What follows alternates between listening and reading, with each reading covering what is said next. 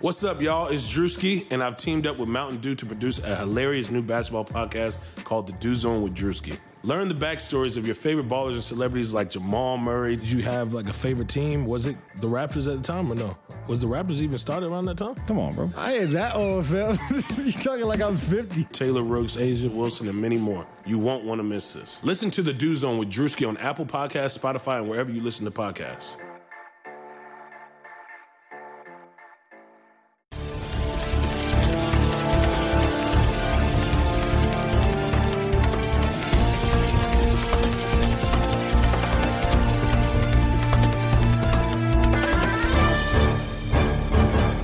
Hello, everyone. Welcome into another episode of Kentucky Daily, a daily podcast covering your University of Kentucky Wildcats. I'm Sean Smith, joined by Derek Terry, the Cat's Paws. Derek, how are you? Doing well, Sean. Uh, taking some time to breathe during this bye week. How how are you doing? Same here. Uh, much needed bye week, honestly. Kind of not a lot going on this week. So we, we actually, Derek, you want to record kind of our takeaways from the first six games of the football season. It, it's hard to believe. Played six games usually would be the midway point. Uh, we're beyond the midpoint of this weird college football season. Uh, four games left, Eric. So just some takeaways. We'll we'll talk about our biggest surprises. Probably what maybe disappointed us. Maybe something that has impressed us that we kind of were a little bit you know up in the air about. So just a lot of opinions on the show Yeah. today. Yeah, I'm gonna give some takes. Um, just not a whole lot of other things going on. We're gonna do some more basketball stuff this week. This this might really be our last really narrowed football episode this week. And so, with that in mind, Sean, I guess let's just start. I want to ask you, when you look at the totality of these six games up to this point, is there is there one main thing right now that you're thinking about when when Kentucky football comes to your mind? I look at it honestly. It's it's been such a roller coaster ride. Honestly, just the the beginning was disappointing. It was zero and two, but you felt like Kentucky honestly should have been two and 0, 1 and one at worst. But but then you you go to the middle of it, Derek, and it's you get a dominant win against Mississippi State, and then they go do something that they haven't done since 1984, and you start to think, mm-hmm. okay, there you see a path now to where they finish five and five, six and four, and then they just go and give one of the most disappointing performances in the last four years at Missouri, and then the offense doesn't move at all or doesn't find the end zone at all against Georgia. It's it's been wild because you thought the beginning could have you thought the beginning was going to be the low, and then you have the high that you thought was going to carry over, the schedule change and all this stuff, and I don't know, Derek. I feel like that I'm just, you know, holding my breath and trying not to throw up, honestly, because it's just up and down and up and down. Uh, how do you feel about it through six games? Because I, I don't know. Like it's, I, I, I honestly, I think when I look at it at the end, I'll be able to give a more accurate feeling on exactly what it was. But right now, it's just you don't know what to expect anymore. I think it's been I think it's been a lot of things for just to be six games. Like I think it's certainly been disappointing, but I think some of the storylines have been kind of fascinating and I think where it goes from here, the decisions like I think more than anything this year it's become evident that Kentucky's not one of those teams right now that uh, basically the margin of error is still very thin. I mean, if you're not to a point where you know, they should have beaten Ole Miss and they should have beaten Missouri. So Stoops in year eight lost to two first year coaches, two teams that I think Kentucky had more talent than. Uh, in Ole Miss's case, at least as much. I mean, Ole Miss's defense is bad, but their offense certainly has more talent than Kentucky's. But those were the two most disappointing games. But like you said, I mean, if anything else this season, they had a 34 7 win at uh, Tennessee. So, really, in a year like this, how extreme the emotions probably are week to week has been something we've all had to get used to in an SEC season. But overall, I would say it's been certainly not up to expectations. None of us, I mean, people can go back and listen to our preseason podcasts and no scenario where we talking about two and four. I don't think either of us went below 500 on. I, I picked six and four. They're not going to get to there. You know, I think they're probably staring at a three and seven or four and six record. But I guess what intrigues me the most, Sean, is just maybe what what kind of comes in these final four games. What what do they try to do, if anything, differently? Um, a lot of questions still to be answered, and that's why I think even though it's not been such a good season, I think if you're a, a true diehard UK football fan, there are still a lot of reasons you want to watch these games and figure out what they might have in the coming years. Well, we talked about it in the preseason that, and we ask a lot of people that we had on our show, and we ask each other too, is this a year that we just kind of throw away? Or is it a year where you take some momentum? And I mean, I'm going to give you the, the, the answer I think most people would. If Kentucky were taking away a lot of positives and had a really good record, I think it'd be one of those things where yeah, you carry that into momentum, but then you you're sitting here talking about three and seven, four and six, and honestly, I think you want to throw it away. Uh, I just think that it's a it's a change of approach that I think that needs to happen in the last four games, and it more so needs to be about getting prepared for next year than it is about the results of this year, if that makes sense. I just think that when you go into these, if you finish two and two in these final four games, and you get and young guys are the reason why, I think you feel really good about where you go. And if Joey Gatewood or if it's Beau Allen at some point, if they end up, you know, having some performances that kind of stand out to you that where you can actually see this passing game going somewhere. And that gets me into this. Now I'll ask you this. So what has been your most disappointing thing that you thought was going to be better? That's probably a hard question to ask.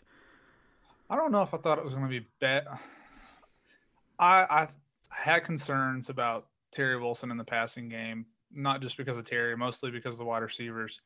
I think just the all around passing game is worse than I expected. I didn't think it was going to be very good to begin with, but somehow it's managed to be worse. I believe I saw a stat that actually Navy, an option team, is averaging more passing yards per game now than Kentucky is. And Kentucky obviously has tried to be more balanced this year. I mean, they definitely made an effort to be, and they have just been so horrendous throwing the ball. And I think what has become, I mean, I think the personnel at wide receiver, it's not always easy in college football. There needs to be a total overhaul of that room in the coming years. Probably see that start after this year. And I won't name names as the kids who I don't, I mean, I think it's obvious that they're not going to have the same group in that room next year. Like they're one, there'll be some graduations too. Uh, there's always going to be attrition, and then who's going to show up though? You know, that's another thing. Can they hold on to these wide receivers that they have committed? Probably the best group they've had committed since early in Stoops' days, I would say. So can they hold on to these guys? That was for offense. I, I would say on defense just the one bad game, really. I mean, I think they only played poorly in the one game, and that was against Ole Miss, and it hurts that they lost that game because I think they were better than Ole Miss. But at the well, same time, though, I mean, that's a group that you can see probably getting a little bit better every single week. Yeah, and I just look at it. It's it's hard to really pinpoint what's the most disappointing. I, I would have to say the receivers if you're going by position, for sure. I mean, that's clearly been a disappointment because we we were wondering, you know, was it just the way that they had to run offense last year? Because Derek, you and I left that Florida game last season talking about a lot of guys and the excitement of where things were moving, and it's not been the same since. Uh, these guys, they they really they don't make plays. Uh, they haven't really, honestly, the ball's not been thrown down. They've not stretched the field at all, and I don't know if that's just because one they can't or two they just don't. I don't, I don't know. Like that, it's just so confusing. It's hard to kind of dive into. But to me, I think the most disappointing thing is that the quarterback situation has been so back and forth to me in my mind. I think just because we had Terry on the show, we talked about it. You and I talked about the perfect thing that could happen would be for Terry to be really good and finish this year out, and it be his opportunity, and then you move on to Joey or Beau next year. Well, we've had quarterback controversy. Even when Terry did play well, a lot of people didn't think he played well and then he wins at Tennessee, and then it was so short lived, Derek. I mean, it didn't even make it to halftime. The next game after they won thirty four to seven at Tennessee, I think that's disappointing. And then two, just the way that's kind of played out and stuff behind the scenes with you know some negative stuff on Twitter and some things like that. That it just, uh, I think that's disappointing. I agree with you there. Um, that's what's crazy is that the Tennessee game was just two weeks ago and uh, all those good vibes that they had coming out of there. I mean, the Missouri game really trashed it because you had to expect that they were going to lose to Georgia. I mean, no one expected a win in that game. So that's what's what's tough there. But you can accept losing to Georgia if you're three and three going to the bye. Um, I guess some other things, Sean, I wanted to ask you about, and this might not be a necessarily fair question, but I do want to kind of expand on it.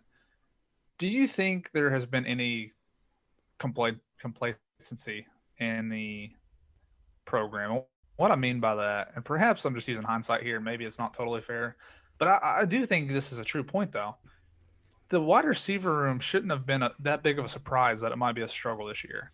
And I know mm-hmm. their numbers were tight last year, and you got to be careful with how you operate a roster. But it feels like they should have seen this coming that maybe they needed an upgrade with some of those guys. And I know Corona happened and that made it tougher. So I'm not laying all the blame on them, but that is the one position on the team I think you can look at and see that this was building to a point.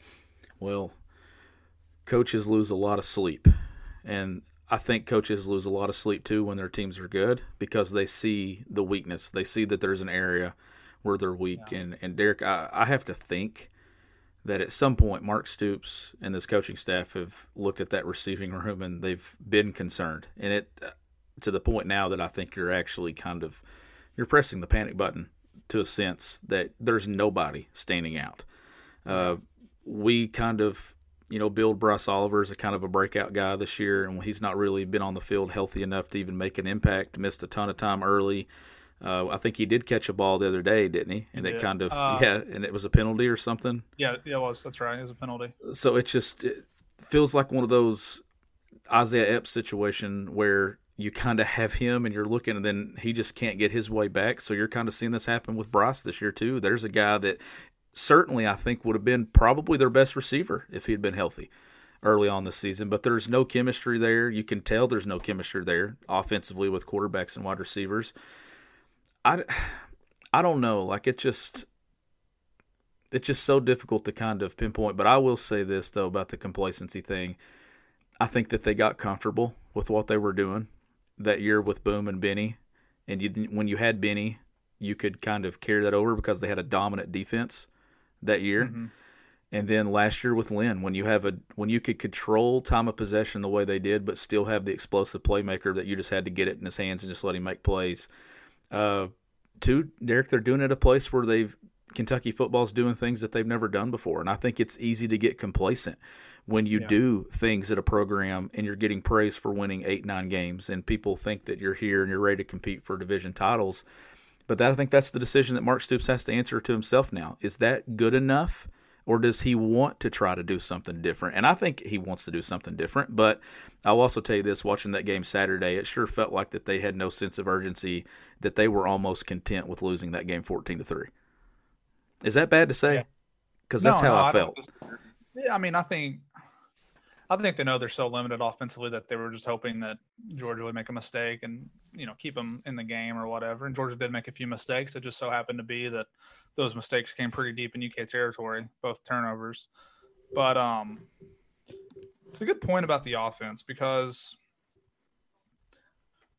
at Kentucky, you can overlook a lot of things. I think, and in that 2018 year, you're not going to get anybody really complaining too hard about winning 10 games. No. Could they have beaten Tennessee? Could they have beaten A&M? Sure. But the end result is the best season they had had in over 40 years. However, and I think this is where just a combination of things happen. Like, I don't know. I don't want to crush them too hard because 2018, it was obvious that the offense was not a big reason why they won those games outside of Benny Snell. They had a little bit more to work with in the passing game. Dorian Baker was still there. CJ Conrad was still there. Um, I think David Bouvier was like their second leading receiver, and then of course he had Lynn. Where I think what really hurt them, and I don't think their talent's that great at wide receiver, but the what happened last year didn't help either. I mean, and that's another point too. Like you were talking about earlier, after the Florida game, like I think they could have had one of their best passing offenses under Gran last year. Whenever you had Lynn and you had Ahmad Wagner and you had Josh Ali in the slot, that's a pretty good trio yeah. of guys right there. Um, but that doesn't help you for this year because Lynn probably still would have been gone. And then, of course, Ahmad was graduating.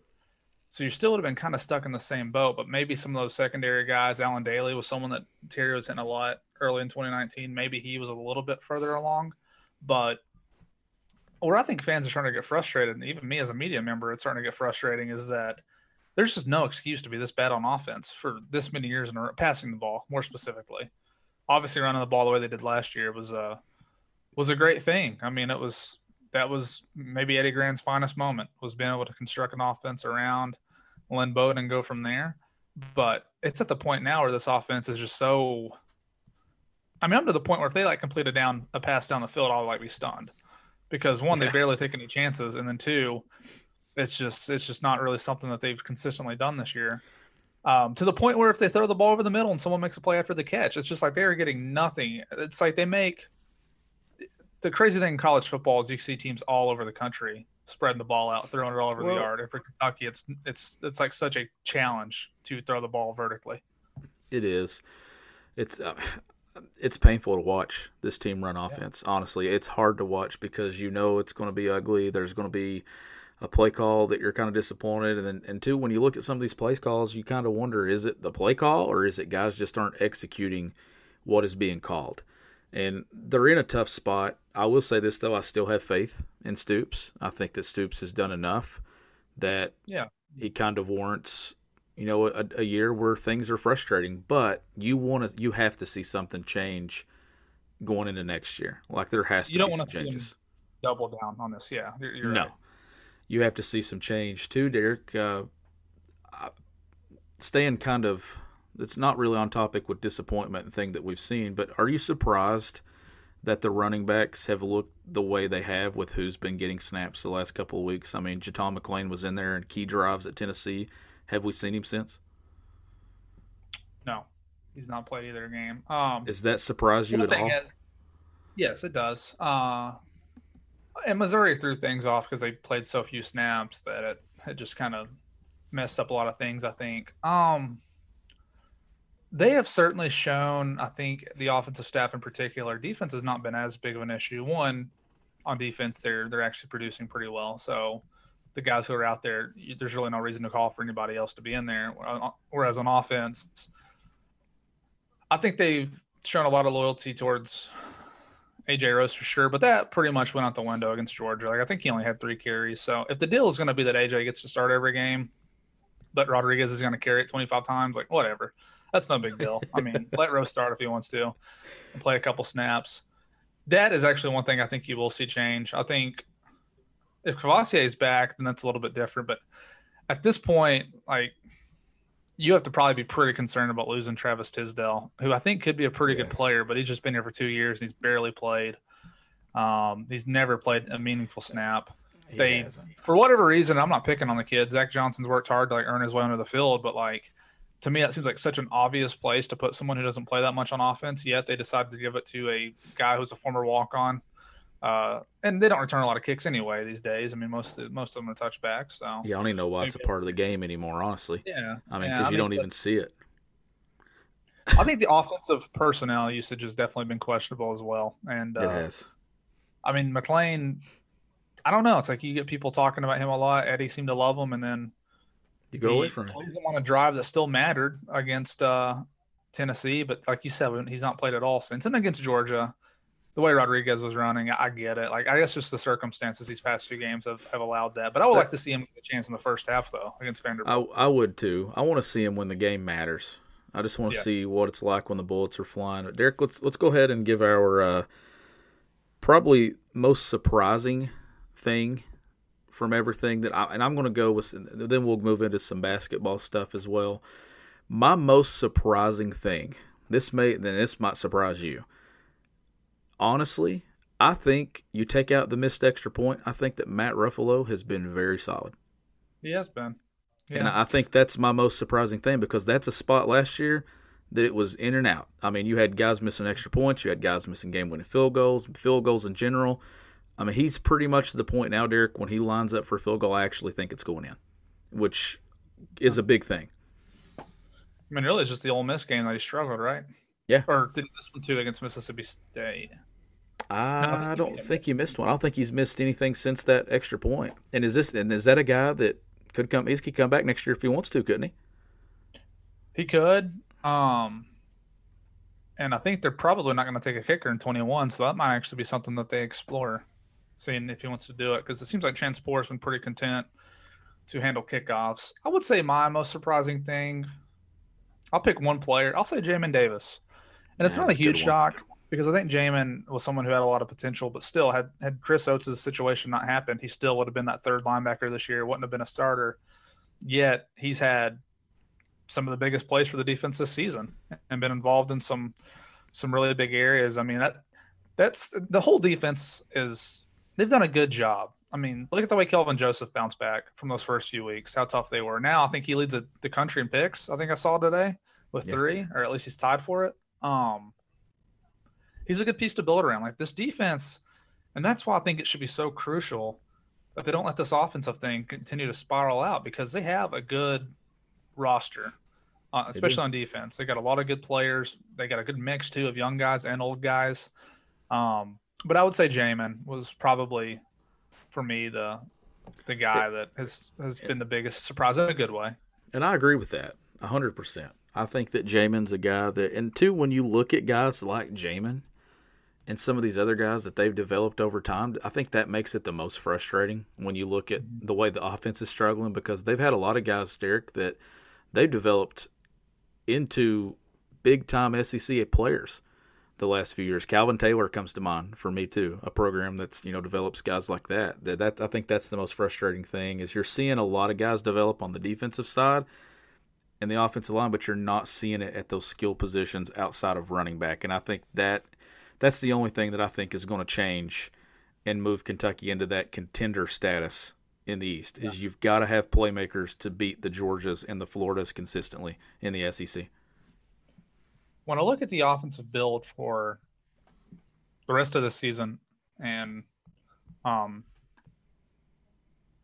sorry uh for the rest of the season and then going into the next year if there's anything that's become obvious no matter what happens at quarterback it's that chris rodriguez should be your workhorse for the rest of this year and then he should be until you can show that you have a really good passing game he should be the focal point for next year um and I don't know where things are going to go. Like I said, I think they need to one hold on to all these receiver commits, and then two, I wouldn't be opposed to taking two or three transfers.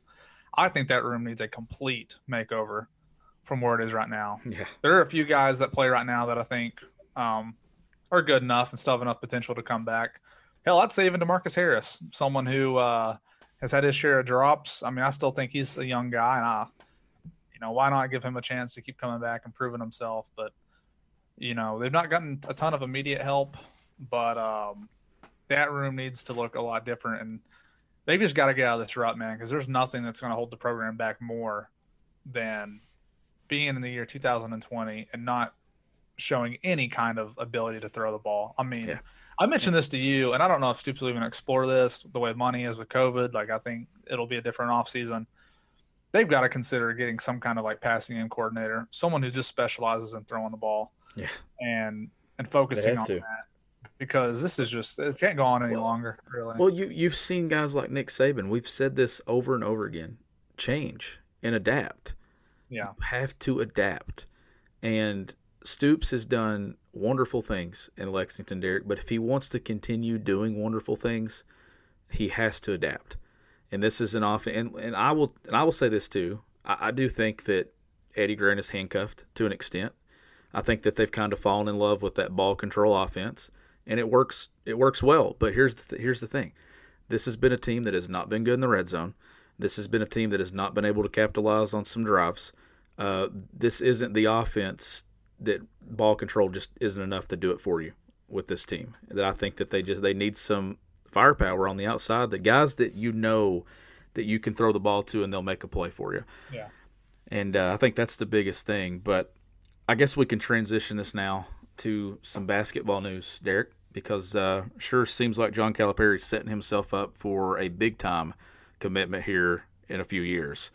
Uh, so Kentucky announced an addition to the 2020-21 roster today, Derek, and it was a walk-on, and that might slip through the cracks a little bit. People might look and say, "Oh, it's just a walk-on," blah blah blah. Well, they obviously they had to add somebody because uh, Isaac De Gregorio was no longer a part of the team. That was a walk-on, so they added Kareem Watkins, who is the stepson of Dajuan Wagner that played for Cal at Memphis. Well, keeping the story short, Dajuan Wagner Jr. is the consensus number one overall prospect in the class of 2023. And Derek, if I had a million dollars right now, I would hand it and put it down and say that Dajuan Wagner Jr. is a Kentucky Wildcat in that 2023 class if John Calipari is still in Lexington. And assuming the NBA route isn't in his future in terms of immediately from high school. I, but I think with how close Wagner is to Cal anyway, I think even if the NBA is an option, I think he's not strongly considering coming to play for Cal anyway. No, I completely agree with you. This is one of those deals where um, I honestly think they're going to get Wagner's kid anyway, regardless of if his steps unlocked on or not. But this certainly helps, and uh, it gives another kid an opportunity.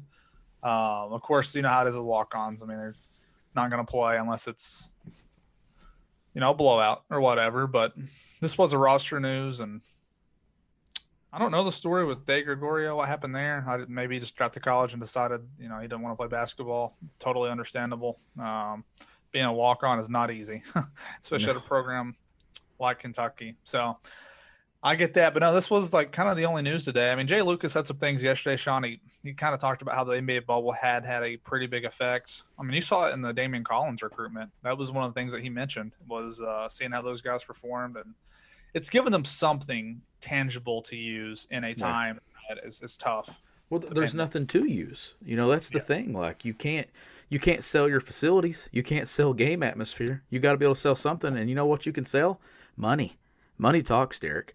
And when you hear cha-ching, cha-ching, when you see the ball go through the net during the NBA bubble, it's kind of a big deal. And two, pretty soon, these recruits are going to be able to turn on TV and see Kentucky basketball playing. Which brings me to this: Did you see?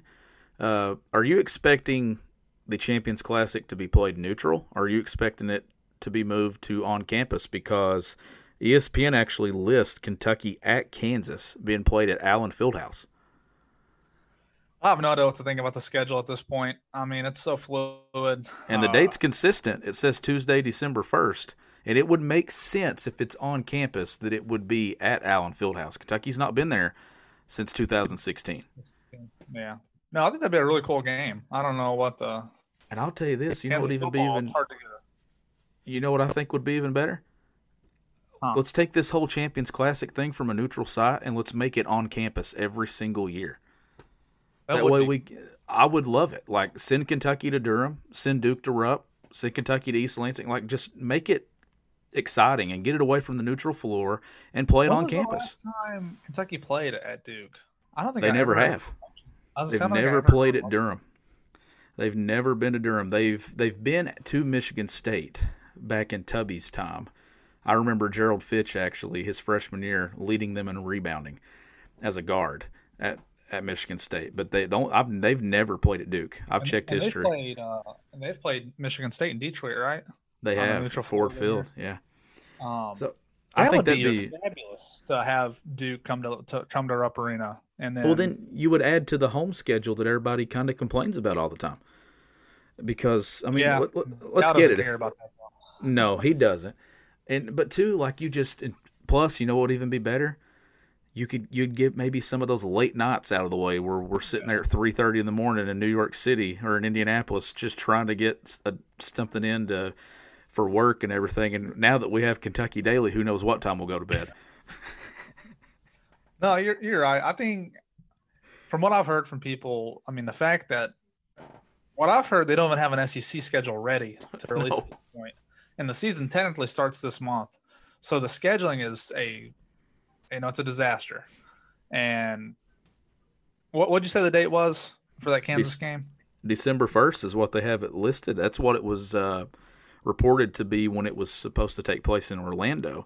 It seems like Indianapolis would be the neutral site location, but I just don't think that they're going to get it done in time. I think that on campus is going to make the most sense. Well, I understand wanting to play some of these non-conference games, keeping the matchups good. I'm sure it'll help the TV stations, but and it's an ESPN event too, and yeah. it's ESPN, and for them to put that on their schedule with a location makes me think that they know what they're they're talking about. I agree. I'm sure that's how it is going to end up uh, playing out, which is totally cool. I mean, I think that'll be it won't be the same atmosphere, of course, because um, the stadium will, will have reduced people, but still a cool a cool thing. I mean, I'm up to the point where it's just you try to get these games in, you know, as many as you can. I, I kind of think if it's gonna be keep being such a challenge, I mean, try to figure out just how to make it work for the SEC. Try to figure out a way to make it home and away, and you can still play a 26 game season, which is what just five games fewer than what they play either way. Yeah, I think they usually play 31 a year, so.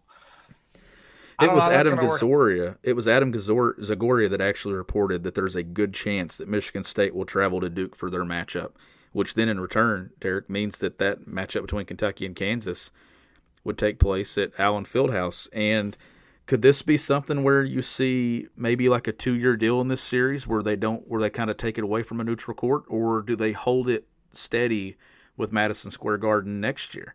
Because I know a lot of people are looking. I'm looking forward to Kentucky Duke at the mecca of basketball at Madison Square Garden. They've never played in the Garden, but then again, they've never played on campus either.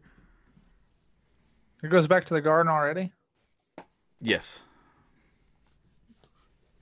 So this event was originally supposed to be where was it supposed to be this year?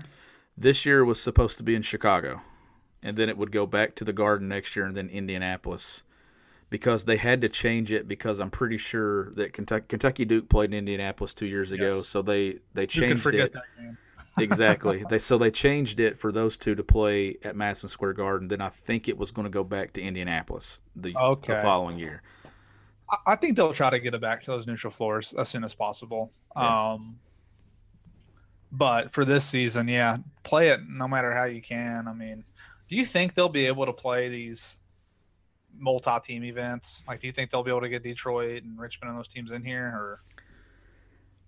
I think Detroit for sure will work, just given that it's Brad and everything and the connection there. Morehead State, I think that makes sense. They're in state. I, don't know. I I think that that's a big thing, but where where do you fit that in though?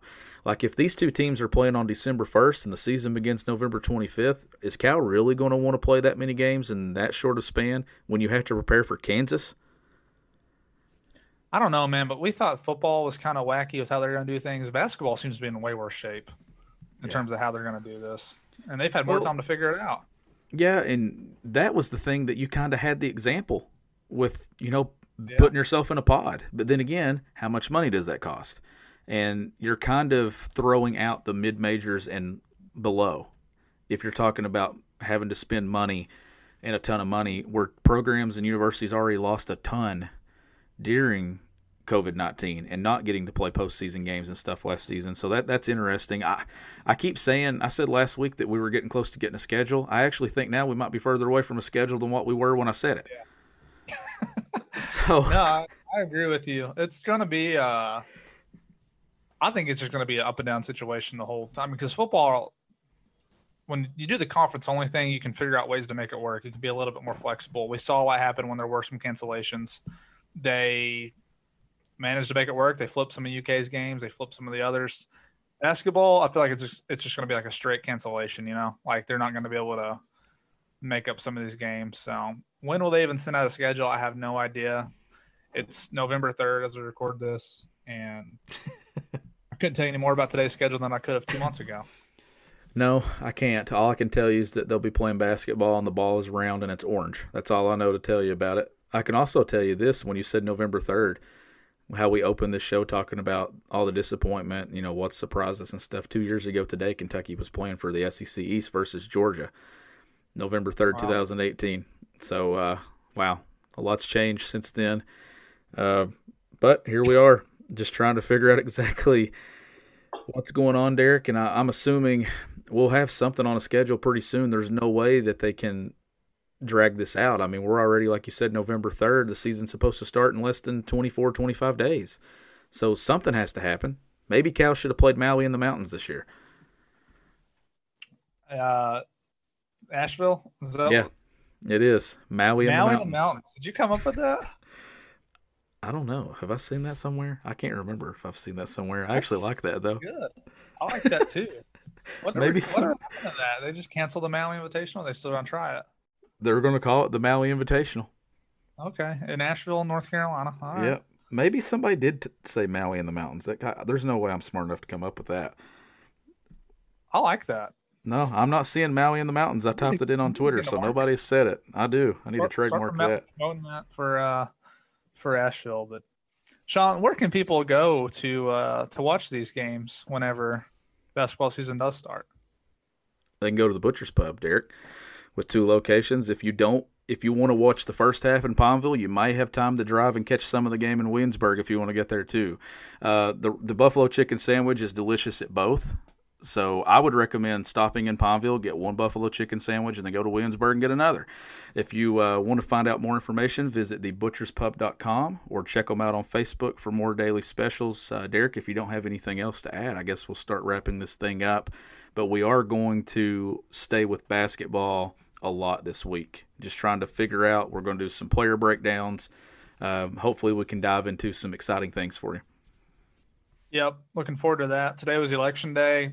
Polls are actually just about to close, so I hope that everybody got out today, or if you're like me, maybe you voted a month ago through the mail. So just hope that everybody was able to go out and do that. And uh, that's about all I have, Sean. We'll be back to dive into these player previews and and really start probably get our first really strong look at this year's basketball team on this podcast. Yep, absolutely. And speaking of submitting things, uh, why don't you go over to Apple Podcast and submit a five star rating and review for Kentucky Daily? We appreciate all the input, support, questions, comments, concerns, anything that you want to do. You can reach uh, me on Twitter at GVB Country or at email for the podcast, KentuckyDaily at gmail.com. Uh, but he's Derek Terry, and I'm Sean Smith. We'll see you tomorrow.